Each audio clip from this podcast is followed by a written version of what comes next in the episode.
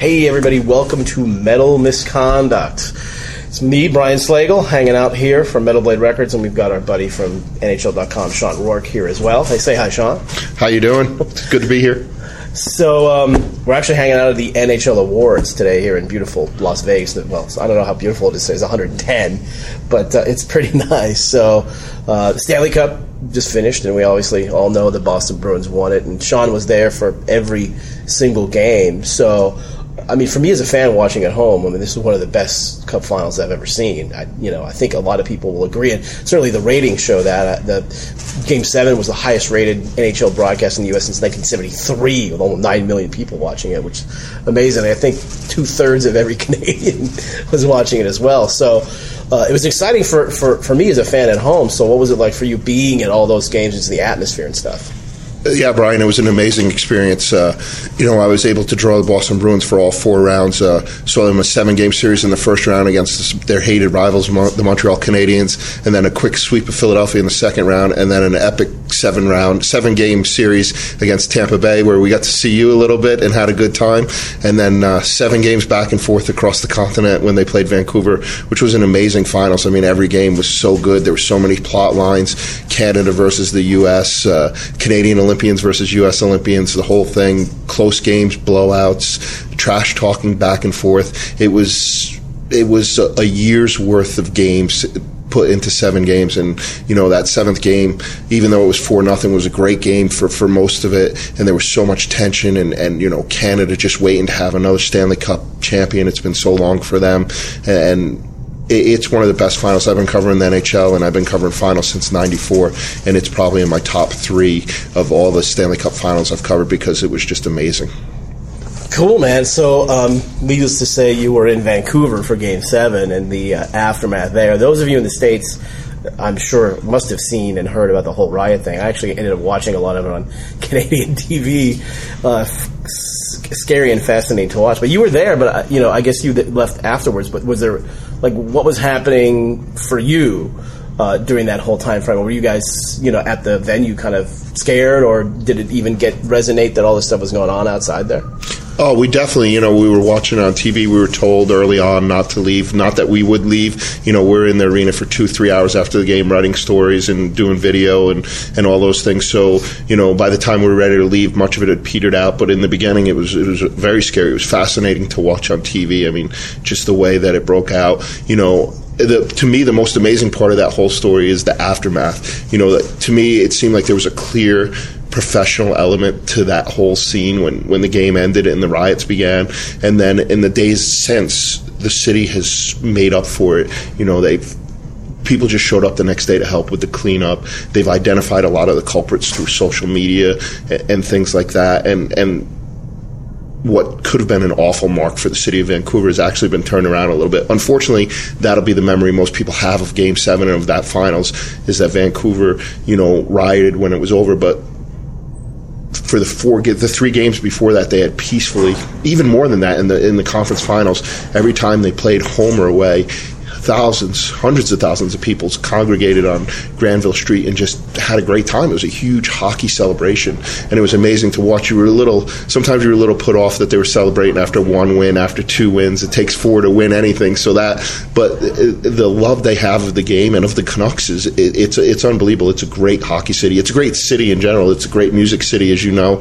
A lot of bands come out of there. You have Bison BC out of there, and uh, you know the Rickshaw, I guess, is one of the most famous places in, in Canada Canada to see metal shows. So, you know, it's a great city in so many ways, but it, it's a fantastic hockey city. And it's the second time I've been there for a big event. I was there for the Olympics as well.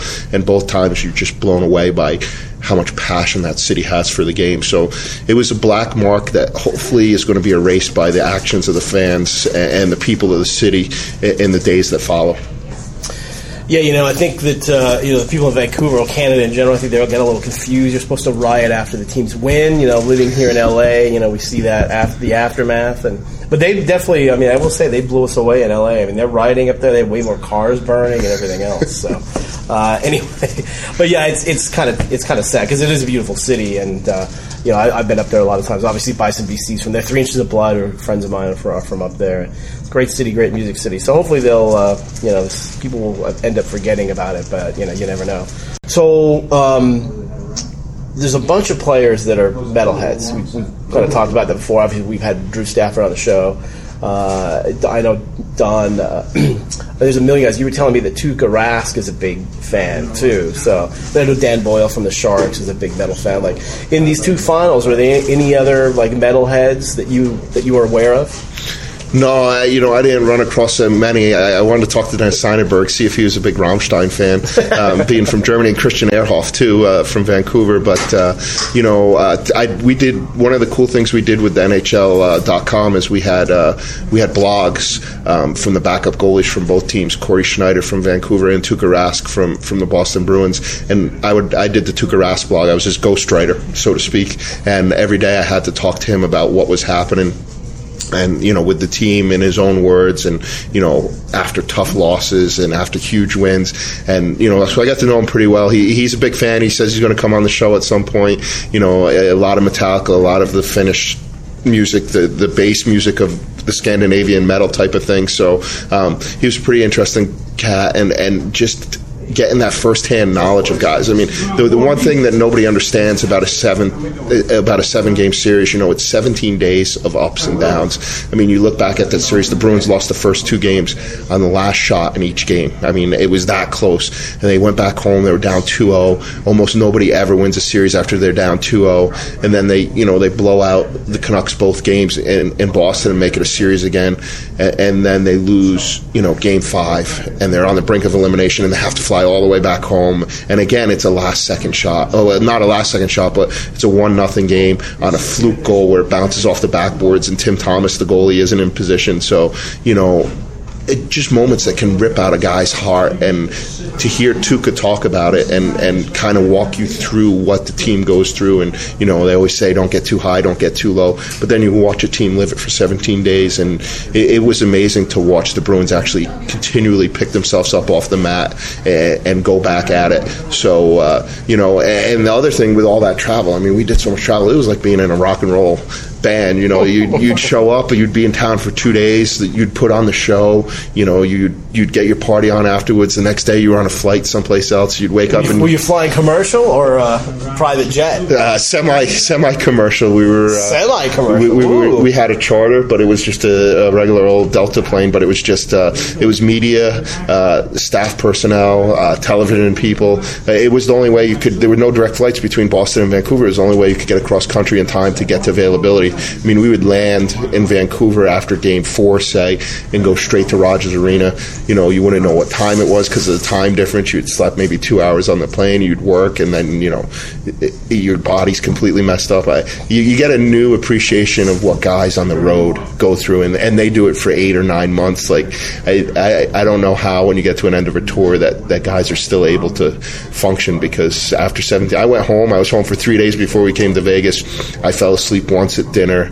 I was up at three in the morning another day. My wife was like, "You should go back out, and when you get back home, maybe you'll be on East Coast time." So it can get pretty messy being on the road like that. So I have a new appreciation for bands that tour a lot. Yeah, well, yeah. Anytime you travel, a lot is like that. Those, you know, most bands though, if they get to the level of having charter flights, are in good shape. Most of them run those nice tour buses. But yeah, I think you need to decompress for a little while after you do that stuff. So, you know, you mentioned Tuukka Rask, obviously a metal guy, and, and of course we know Toni Lydman plays for the Ducks, used to be the Sabres, huge metal guy. As you know, Drew Stafford was very bummed out that he left Buffalo because he was this his metal brethren. So we were talking uh, earlier about uh, you know the, the, the whole finals and how amazing it was, and you, you wanted to like kind of talk about some players that that uh, that exhumed the, the, even though they may not be metal heads, they their play kind of uh, brought back metal memories, or they could probably be, be put in there. So give me some of your thoughts on, on who the most metal players were of the Stanley Cup Finals of 2011.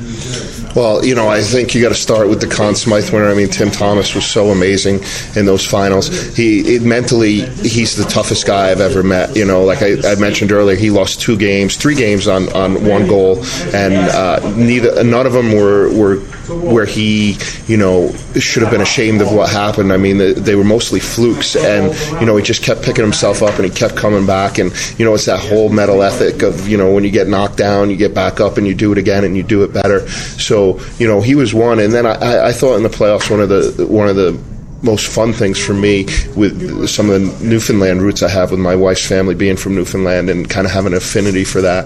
You know, all all the Newfies, so to speak, that were in the playoffs had great runs. Michael Ryder, who was not good this year for the Bruins, was amazing in the playoffs for them. You know, he's that third line presence, scored some key goals for them made the save of the, se- the save of the season for them in, in, the first round against Montreal, kept them alive. I mean, when you say Michael Ryder and defense, those two don't usually go together, but you know it's the playoffs and they do whatever they, whatever they can to win. And then in San Jose, I thought Ryan Clowe before he was hurt was probably the best player uh, for them in, in, their entire playoff run. And then you had Dan Cleary and, and Detroit, and they went out a little earlier than usual, but Dan again when the playoffs came was, was just amazing. You know, and even on the losing side of uh, of Uh, the Stanley Cup Finals. You know, a, a guy like Ryan Kesler, who you know was so good for the Americans in the Olympics a couple of years ago basically beat Nashville single handedly, got hurt against San Jose in the Western Conference Finals, had a bad groin. You know, he wasn't good in the finals, but he never stopped trying. I, I can't even imagine what he went through. I mean, his groin was decimated by the end of it. In, in, the first game, Johnny Boychuk hit him so hard I didn't think he was ever going to get up, and he picked himself right up. But he was never the same after that. And you know, but he just kept coming and coming, and and you know, those to me are some of the, the really metal type performances that that stood out because you know they, they just you know, there's one trophy that all those guys play for, and that's all that matters. And they'll do anything to win it. I mean, you, you saw people doing stuff in, in, the Stanley Cup playoffs that you couldn't imagine that they would be capable of doing just because they wanted to win that trophy. And I'll tell you what, if you follow NHL.com at all or any hockey publication in the summer, you know, watch the party that these guys have with the cup. It, it, it's an amazing, amazing celebration of, of what they've accomplished. You know, it's already started with the Bruins. You know, they had the parade. There was over a million people there. There were more people in that parade than there were for the Red Sox or the Patriots or any of the other teams in, in Boston that have won in the last 10 years. And then they went to Fenway Park. They had a party there. They went to Foxwoods, had a party there, you know, and and now each guy, you know, I don't know for the non hockey fans out there, one of the most amazing things about the Stanley Cup, the tradition that we have with it is every guy that was on the winning team will get a day with the cup now, and they can do whatever they want with it. You know, they bring it home. A lot of them bring it back to their youth rink and let the people in the town get their pictures taken with it college guys bring it back to their college. You know, anything they can think of to do with it. Scott Niedermayer brought it to the top of Whistler Mountain and had his picture taken there. Um, you know, just almost uh, last year, Cristobal Huet won it. He was the first Frenchman to win it. He took it to the top of the Eiffel Tower. You know, the Stanley Cup has been everywhere, and they get it for 24 hours, and literally as long as it's not illegal or put the cup in damage, uh, potentially put the cup in harm's way the players can do whatever they want for that 24 hour period. And there's some great stories. We just had Mike Bolton here a couple of minutes ago. We were talking to him before the show started. He's the keeper of the cup, and he spends all summer bringing the cup from player to player everybody thinks it's the greatest job in the world. You should see that guy by the end of the summer. It's a hard, hard job, but it, it it's full of amazing stories, and we'll be covering it all year. Hopefully, I'll get out for a couple of celebrations because they should be fantastic. So those are those are my metal mavens from the uh, 2011 Stanley Cup playoffs. I'll just add Milan Lucic just because he plays like he's a metalhead. So I've got to figure he might be, but maybe not since you haven't told me yet. But I think uh, you know you mentioned the Stanley Cup party, but nothing will ever negate the biggest party of all time that I think has changed the way people party with a cup now. And this is the infamous when the Dallas Stars won, they had a big party at Dime at Vinnie's house in Dallas, and uh, a player who I will not name threw the cup out of a second out of the second story window into the pool. Apparently, made a sizable dent in the cup, which they've had to fix. And ever since then, I think before that they didn't have those guys out out with the cup every single time it went anywhere. And uh, if you'd ever been to Dime and Vinnie's house, those parties were insane. And this was insane to like a gigantic level because they're both huge hockey fans and the Stars actually winning. So uh, yeah, that might be the biggest part. Uh, you know, I, am sure there are some other ones in the '70s that would probably do something crazy, but I, I, wish I was there for that one. I remember they were inviting me. Like, you gotta come down. You gotta come down. I'm like, ah, oh, man. I, work or some nonsense was there. So it's pretty crazy. So that's uh, I think that's why those guys now have to be with it all the time. It ruins their entire summer now. So yeah, it was it was them and it was uh, it was the New York Rangers in '94 when they had won the cup. You know, it was such a huge celebration. They had, they hadn't won in you know 40 something years, and and you know it was a party like none other when they won it. You know, they had the legendary guys on that team, Esa and Mark Mark Messier, all those guys that had won it. The, the cup came back pretty battered after after that summer. You know, I, I know it went to the, the horse track once, and the horses ate out of it, and you know, it, it was left behind once by accident. Somebody had to go back and fish it back and, and kind of bring it back to the party. So um, it came back a little worse from where from that one. So that whole late '90s, I think, uh, was a tough time, and uh, it, now they have it down to a science. Like I said, as long as you don't put the cup in, in, any kind of peril, you know, those guys are pretty good about letting you do whatever you want. It's your cup. You get to do what you want with it for the day. You know, people have had uh, ice cream sundaes out of it for their kids, cereal. You know, guys have slept with it. You know, I, I it, the shocking thing to me is the difference in the trophies for every sport. Like, I'm not a basketball fan, but I saw when, when Dallas won the cup, uh, not the cup, the whatever they call their trophy this year, and, and like it, it's not a possession. Except for Mark Cuban, it was possession. I saw the pictures of oh, him yeah, flying, while, flying yeah. in the plane with it, and then he tweeted that he was sleeping. You won't believe who I'm sleeping with, and it was it was the the NBA trophy. But for for hockey players, this is a possession that they've won and that they keep forever. Their names are on it. They can go back, you know, 50 years from now and go to the Hall of Fame and show their grandchildren and say, 2011, I won the cup. It's mine. Whenever they see it now, you know, they'll, they'll be able to touch it. They'll be able to do whatever they want because that's one of the strangest traditions in, in hockey is if you haven't won the cup, you don't touch it, you don't look at it, you walk away when it comes in the room. We've had, you know, we mentioned Scott Niedermayer before. His brother Rob had never won the cup. Matter of fact, Scott beat Rob that year when he won it with the Devils.